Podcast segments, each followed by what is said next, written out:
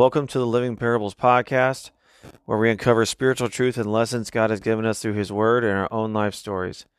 I am Nate, your host. To all listeners tuning in the show today, grace and peace to you from God our Father and Lord Jesus Christ.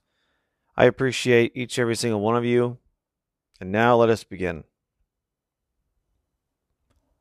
Well, I'd like to welcome you back to a brand new season and episode today. It is with with great humility and honor to be with you once again. And most of you have known that the last several episodes of season 5 were just dumped on you. And they were to have been spread out through the month of February, but I figured with all the turmoil that the world was going through and what you and I go through on a daily basis, that it was only appropriate to just bless you all with a bunch of episodes. And I appreciate your support. I appreciate your prayers.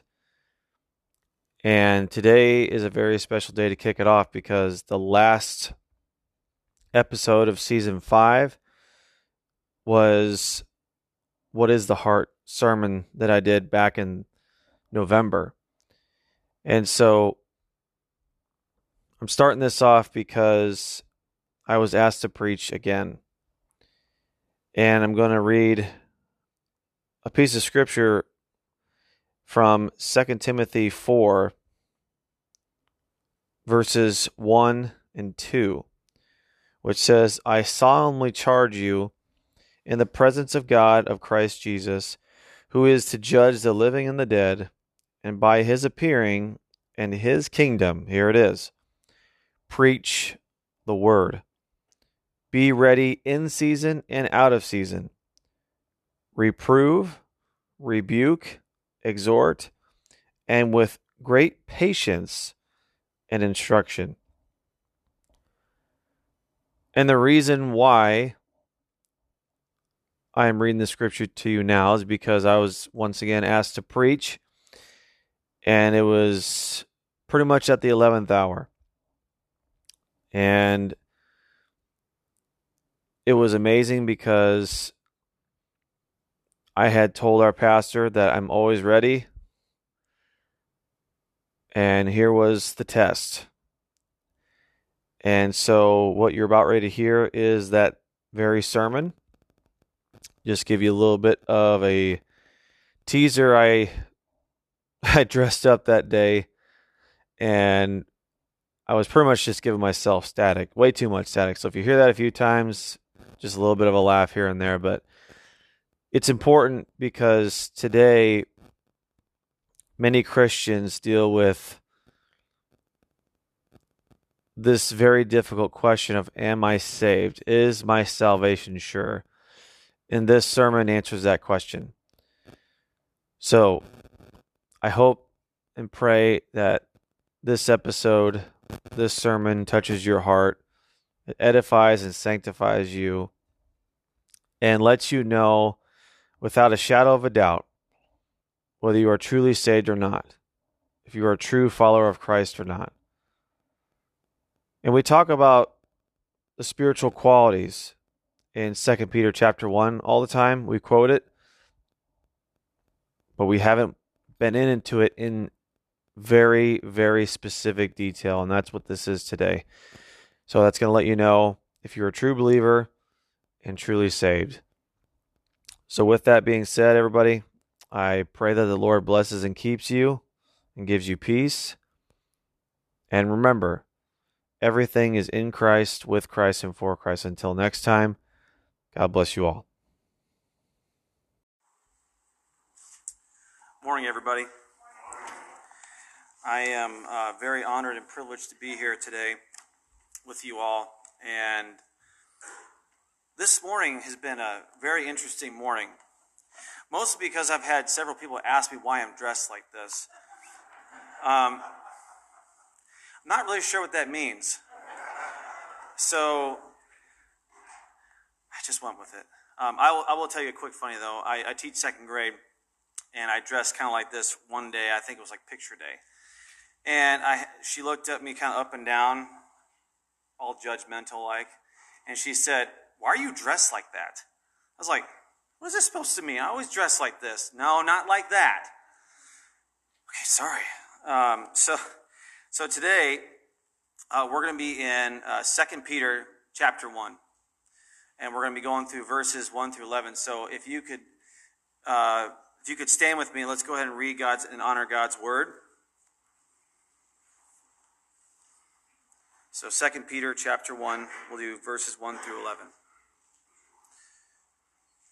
This is what the Word of God says.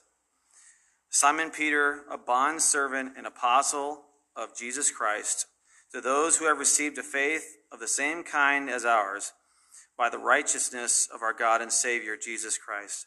Grace and peace be multiplied to you in the knowledge of God and of Jesus our Lord, seeing that his divine nature, excuse me, his divine power has granted to us everything pertaining to life and godliness through the true knowledge of him who had called us by his own glory and excellence. For by these he has granted to us his precious and magnificent promises, so that by them you may become partakers of the divine nature, having escaped the corruption that is in the world by lust. For now, for this very reason also, applying all diligence in your faith, supply moral excellence, in your moral excellence knowledge, in your knowledge self control in your self control, perseverance, in your perseverance, godliness, and in your godliness, brotherly kindness, and in your brotherly kindness, love.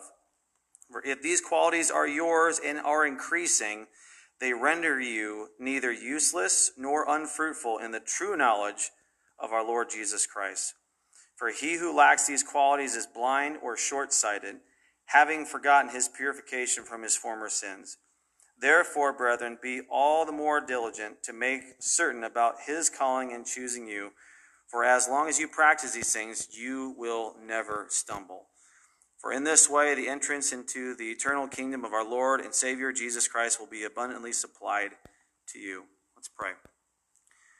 Father in heaven, we come to you today and we honor you and we give you the glory. Lord, help me to step aside. And Lord, let people hear your words, not mine. We give you, God, the glory, the honor, and praise that you are only worthy of. In Jesus' name we pray. Amen. You may be seated. So today I'm going to ask you uh, for just maybe a little bit of participation, but is there anybody in here that has either struggled with test taking or not naturally good test takers? Mean, let's hey, let's be honest. How many of us, when we had a test, we were like we started sweating a little bit, I'll tell you, when I took my first driving test on the computer, I've never been so nervous in my life for no reason. And this is kind of a natural uh, theme for my life, apparently, but I missed it by one. All my friends got it except for me. So I had to go right back in, and then I, I did pretty well. And then as a uh, took a test to become a teacher, I missed it by one. And those tests take about two to three hours to complete and about $150 at a pop. So go back all the way over there again, do it all over again. So, yeah. The reason why I ask this question is if you could have a test of, of maybe that magnitude, wouldn't it be awesome to know, to have full assurance that you could pass that test 100%? That you could have everything possible to know to complete it and ace it. Wouldn't that be nice? I think so. Today, we're going to get pretty serious about our calling, our salvation. I think every Christian at some point in their life has asked the question Am I truly saved? Is my calling and election sure? And when I heard this for the first time as a young man, it has really truly impacted me here. Because what if we have been going through these past several weeks in, in 1 John. Confidence. Confidence in our assurance and our salvation. This here in these 11 verses, and we've already read it, but these here will give us a sure, clear cut understanding of am I, is my salvation sure? We're going to go through these. So, the goal today, uh, I didn't I didn't wake up early enough to make a slideshow, so I do apologize. But I will say this: the goal today, for those of you that have your Bibles with you, is your head is going to be looking down in the Scriptures, not at me. That's the goal today. We're going to go through these 11 verses, and we're going to mostly focus on these godly virtues, these, these deep spiritual qualities. That's going to tell you for sure if you're a true believer or not. So let's go, let's start with verse 1. Simon Peter, we know, we know the Apostle Peter, a bondservant, an apostle of Jesus Christ. A bondservant in the Greek means doulos, which means slave.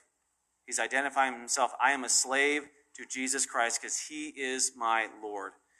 To those who have received a faith of the same kind as ours, by the righteousness of God and our, and our Savior, Jesus Christ. Brothers and sisters, I'm going to give you some encouragement before we start getting to the hard stuff here. Are you hearing what Peter says? It's the same faith as his. We have the same faith as the apostles. They're not elevated into some grand place that we're not. Yes, will they will they be judges? Sure. We know that from scripture. But they don't have any different faith than we do. And what's amazing that we're going to find out here is we have the complete divine revelation in your hands, on you, even on your phones, tablets, whatever you have. But listen to verse 2 Grace and peace be multiplied to you in the knowledge of God and of Jesus our Lord. Do you want grace and peace multiplied to you? Where is it found? It's found in Christ. Knowledge in Him. How do we increase in our knowledge? This has to get in your hands and you have to read it. And there are some of us in this room. I'm sometimes one of them. I don't know what this says. These spiritual qualities we're about to go through, what do they mean? If someone asks you what they were, could you explain it? Could I explain it? Do I really have a full understanding of what these are? Verse 3. Now, this has been quoted in this church for very good reason. So, verse 3 seeing that his divine power has granted to us everything pertaining to life and godliness through the true knowledge of him who has called us by his own glory and excellence. Dear brothers and sisters, God has given us everything we need. Everything we need. And it's right in his word. It doesn't do any good leaving it shut. It has to be open. It has to be read. It has to be applied. It has to be obeyed. And one thing I, want to talk to you about is the word godliness. We sometimes don't have a, a, an idea what that word is, and I, I had to look that up. And here's what it means it means the word piety. It's an inner response to the things of God which shows in our reverence to Him. The awe and wonder of His magnificence, His glory, His power, and His grace. But He's given us everything. We have, like I've said before, we have the complete divine revelation in this holy book. It's all right here. How do you walk closer with the Lord? It's right here. And we're going to get into it, but understand that we have everything we ever need right here. Now let's look at verse 4. For by these he has granted to us his precious and magnificent promises, so that by them you may become partakers of the divine nature, having escaped the corruption that is in the world by lust. Let's hang out here for just a second. He has granted to us his precious and magnificent promises. The word pr- precious here, highly valuable. And the word magnificent, underline that word in your Bible because this is the only place that this word is used in the Bible. It's right here. So, what are these promises that we're talking about? I want you to dwell on that for a second as we think. What are some of the promises of God that He, he offers us? Well, we had two men today already read from Ephesians chapter 2. We were dead in our transgressions. Not physically dead, we were spiritually dead. We had no hope. There's nothing we can do on our own, on our own merits, externally and internally, to mend that relationship back with God. That's why Jesus came. And trust and faith in Him causes us to be what? Born again. That's a promise. And what happens when we're born again? We're supposed to become a new creation or brand new. The last time I was up here, we talked about the heart. That heart of stone was done away with. That heart that had nothing to do with God at all. That kept this book closed. The average household has about three to four Bibles in it. And the question is, is are we reading it? Are we applying it? Are we doing what the word says to do? But these but the word magnificent here means huge, mega, greatest. What do we know? Romans 8. There is now no condemnation for those in Christ Jesus. Amen? Amen. We're not condemned anymore. Gary talked about what? Being on trial. Says in Hebrews 10:31, it is a terrifying thing to fall in the hands of the living God. You're standing before the great white judgment throne, and your name's not in the Lamb's book of life. Jesus is not your Lord and Savior. What are you going to do? We talked about it. We kind of joked in the back in Sunday school. Am I going to, what, slip God a couple bills underneath the table? Say, hey, it's, it's okay. You really think he's hurting for money? You think I'm going to change his mind? No. It's who is the question. That, that's the biggest question. Who? It's Christ. Do you have him or not? And all these promises, where are they found? What are we talking about here? Where are these magnificent and precious promises found? Right here. Right here. The Old Testament is filled with them. The New Testament exploding with it. That should give us hope. That should give us the perseverance. We're going to get through these here because now we're in verse 5. And this is kind of be the meat of what we're going to be talking about today. So listen to these. Now, for this very reason also, applying all diligence. What does that mean? Maximum effort. Maximum effort. Where you, where are you supposed to give your maximum effort? Here we go. In your faith, supply moral excellence. What does this mean? It means that Paul, uh, Peter is already talking about we already have the faith. We're in Christ. Now, what do we need to do? Well, the word supply here is to give lavishly or generously. In Greek culture, the word was used for a choir master who was responsible for supplying everything that was needed for the choir. And the word never meant to equip sparingly, but to supply lavishly for a noble performance. How often are we in God's word? So, what are these? So, what are these words? What do these mean? What does moral excellence mean? Well, let's talk about that. So, this is the first in the list of the virtues Peter talks about. It's a, in the classical Greek, it means the God given ability to perform heroic deeds. It also came to mean the quality of life which made someone stand out as excellent. That's how we're supposed to live. So we're supposed to take from that faith. And here's what happens many times we get baptized, we make that good confession, and then we, we just sit and we don't do anything. We neglect to use the gifts and the talents and abilities that we have for God for X, Y, and Z reasons, and or we just we let teachers, preachers do the work for us so that if our life fails, we have someone to point the finger of blame on. But the question in this, and this is the hurtful question is, how often are you in your word? Are you, are you supplying to your faith moral excellence? Here's the next one. So, with moral excellence, what happens next? Knowledge. Now, we have a good concept of knowledge, but let me tell you what it means. It means understanding, correct insight, truth properly comprehended and applied. And applied. This virtue, this virtue involves diligent study and pursuit of truth only found in the Word of God.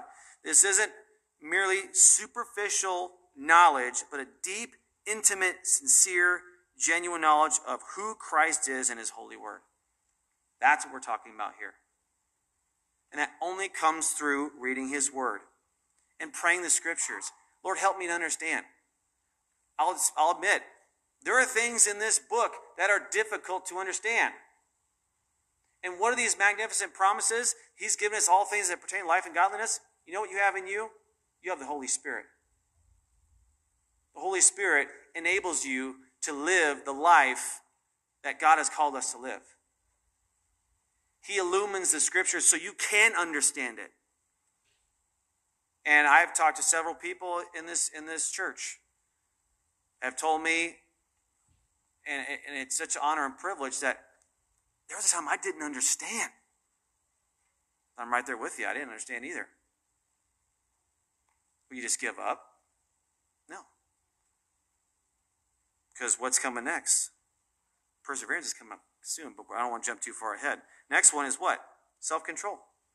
Self control. What does that mean? Holding oneself in. In Peter's day, self control was used by athletes who were being self restrained and self disciplined. Any athletes in here? Former athletes? No? Okay. That makes this illustration go. All right. How about this? How about this? We'll get off the athletes thing. How many of you are work be considered profession professionals in your industry where you work at? Come on now. Don't leave me hanging. Yeah. Did you get did you get as good as you were because you just showed up and said, "Okay, here I am." What'd you have to do? You'd have to learn. You have to get better. The first the, the first day I stepped in a classroom, it's no wonder why that teacher didn't like me.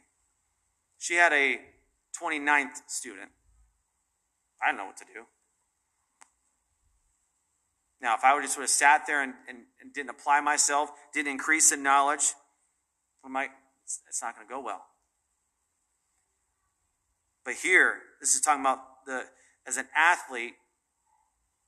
If I go if I go to the Olympics and I, I try to compete in the high jump and I never high jump, it's going to be an embarrassment. But you see these athletes, what do they have to do? They have to have special diets. They have to train hours and hours and hours a day. That's self control. And let's take that a little bit deeper to our spiritual lives, because that's what we're talking about here.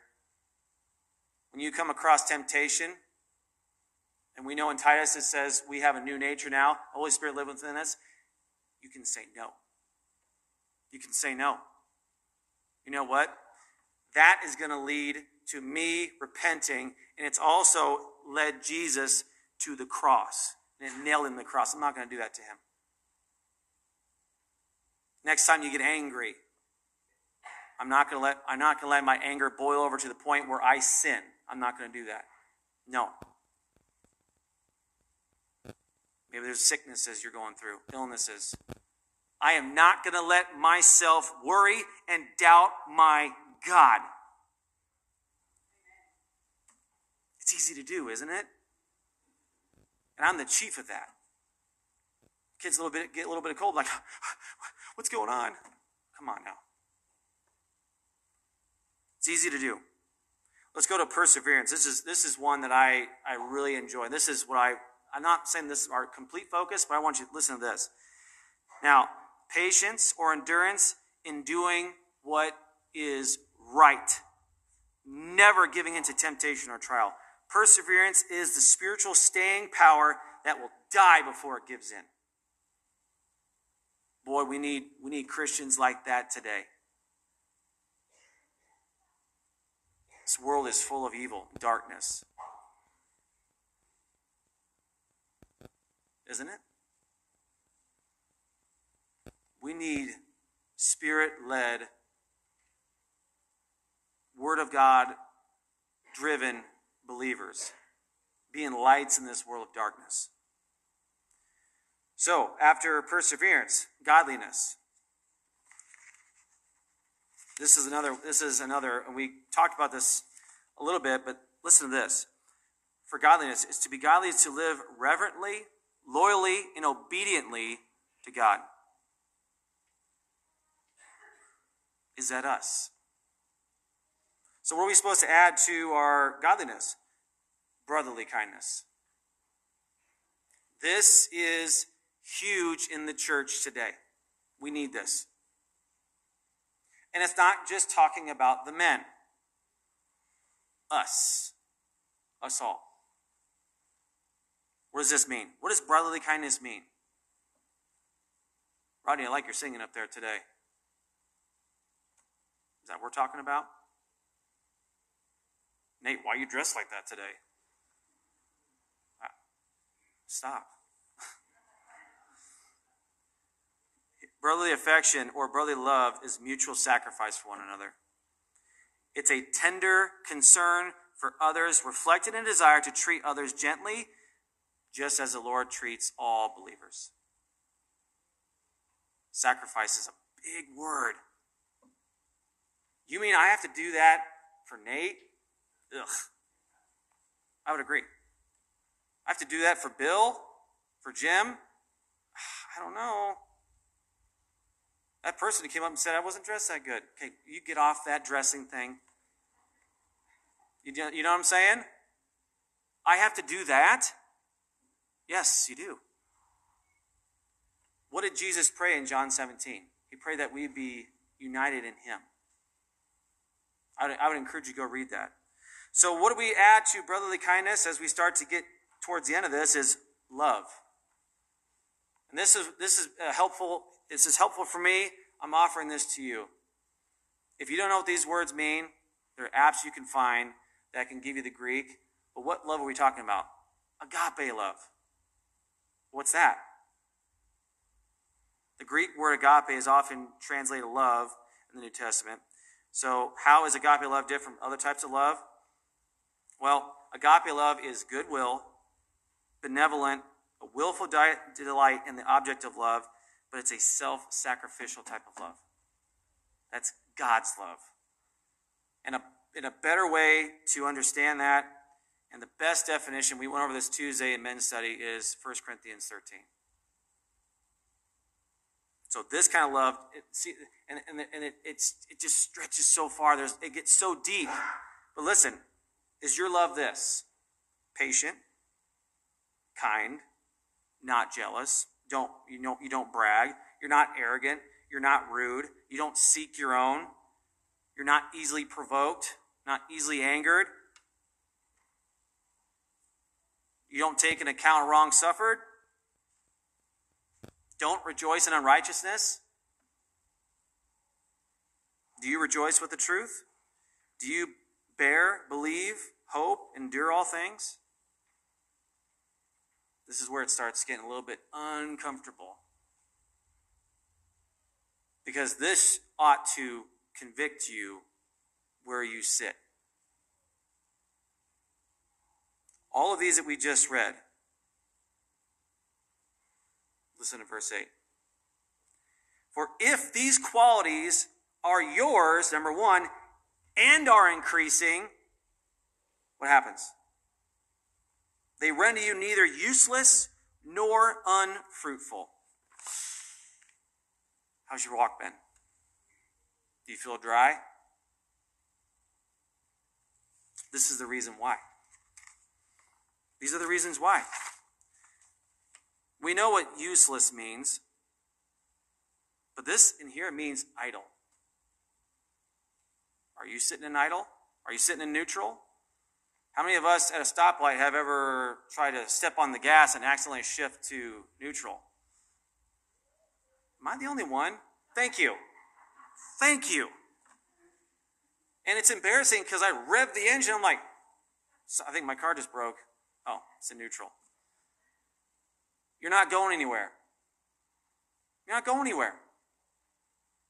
So if your walk with the Lord is dry or unfruitful, He's not gone. He's not in a different part of the country ignoring you. You're ignoring Him. You've unplugged yourself from the power source, from Him. How? You're ignoring this. You're ignoring His Word. Because He's given us everything that pertains to life and godliness. It's right here. It's not God talking to you in, in a quiet place in your house. He doesn't talk to you, people. He doesn't talk to you. Sorry to, to break that to you, but He doesn't talk to you. He doesn't give you special revelation. It's all right here. We have to open it. We have to read it. We have to do it. It's hard. It's hard.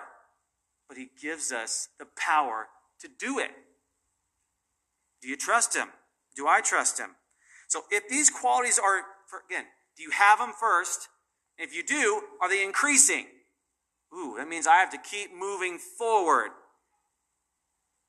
So are they yours first off, or and are they increasing? That's another ouch. Because if they are yours, you will be useful and you will be fruitful. And if you read in John, the 15th chapter, if we bear fruit, that brings glory to God. I believe that's in verse 8. It's powerful stuff. Don't you want to please your Heavenly Father? I do. I don't do it perfectly. I want to. You got to go bear fruit. This is the way how. Now listen to verse 9. This is another ouch. For he or she who lacks these qualities is blind or short sighted, having forgotten his purifications from his former sins. What does short sighted mean? Can't see that far. I'm nearsighted.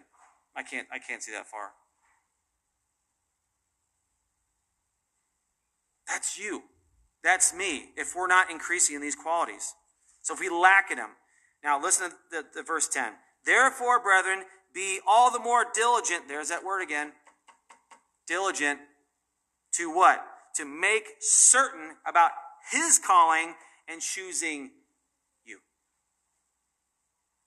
For as long as you practice these things, you will never stumble. I like this, I like another version better. You will never fall. I don't want you to raise your hands, but how many of us have how many of us have stumbled in our walk? Don't raise your hand. You can. You can. You can. I'm gonna put both hands up. I surrender. I, I that's me. We've all stumbled. But if we have these qualities and we increase in them, we'll never stumble.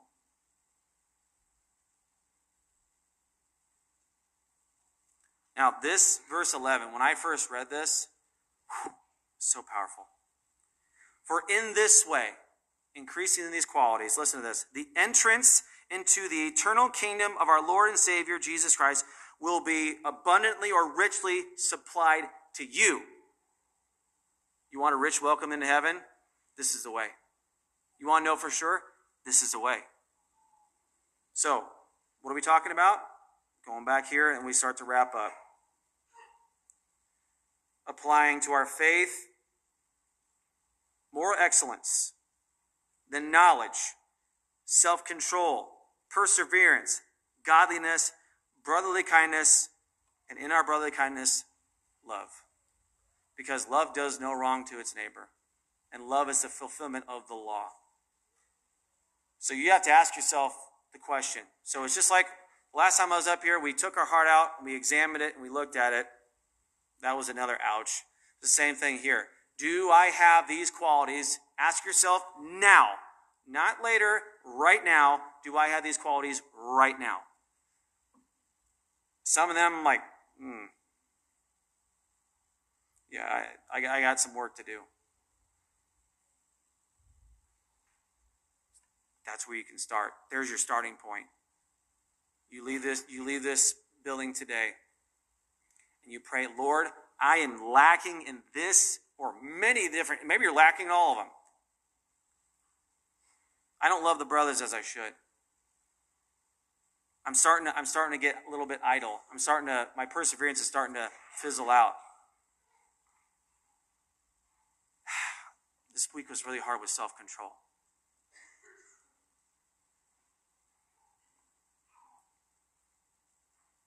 We need to pray the prayer. And it wasn't a prayer, but a father brought a demon possessed son to Jesus. And he said, Lord, if you can help him, please. And Jesus said, If you can. He said, Lord, I believe, help my unbelief. How can you help your unbelief? You get in his word and you pray. You pray the scriptures. Lord, please help me to be morally excellent. Please help me to have all these qualities. Because in doing so, you will be fruitful and you will receive a rich welcome into heaven. Isn't that the goal? Isn't that the goal? And guess who gives us all things that pertain to life and this? God. He did that by sending his son. So that when you put your trust and faith in him and him alone, and you confess him as your Lord and you get baptized, you get the Holy Spirit. And then the Holy Spirit enables you to live the life that you cannot live on your own. That's the promise. And that we have to endure to the end. That's hard. it's like this world is caving in on us. We already know who wins. So, the question today, as we close, is this Do you possess these qualities, and are you increasing in them? Am I doing those things? Not you. Ask yourself. Let's pray. God in heaven, we thank you for today. Lord, there's many things in your word that we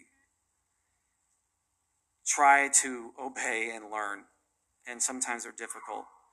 Lord, today I pray that it would be uh, made known to them what these spiritual qualities are, that they would see uh, where we as people are and that we're lacking, and that we would turn to you, God, because you have given us everything that pertains to life and godliness, and we trust you, God. Help us, God, to take what we've learned today and apply it to our lives. Help us, God, to increase these qualities, Lord, so that we can know for sure that our salvation is sure. We give you, God, the glory in all things. In Jesus' name we do pray. Amen.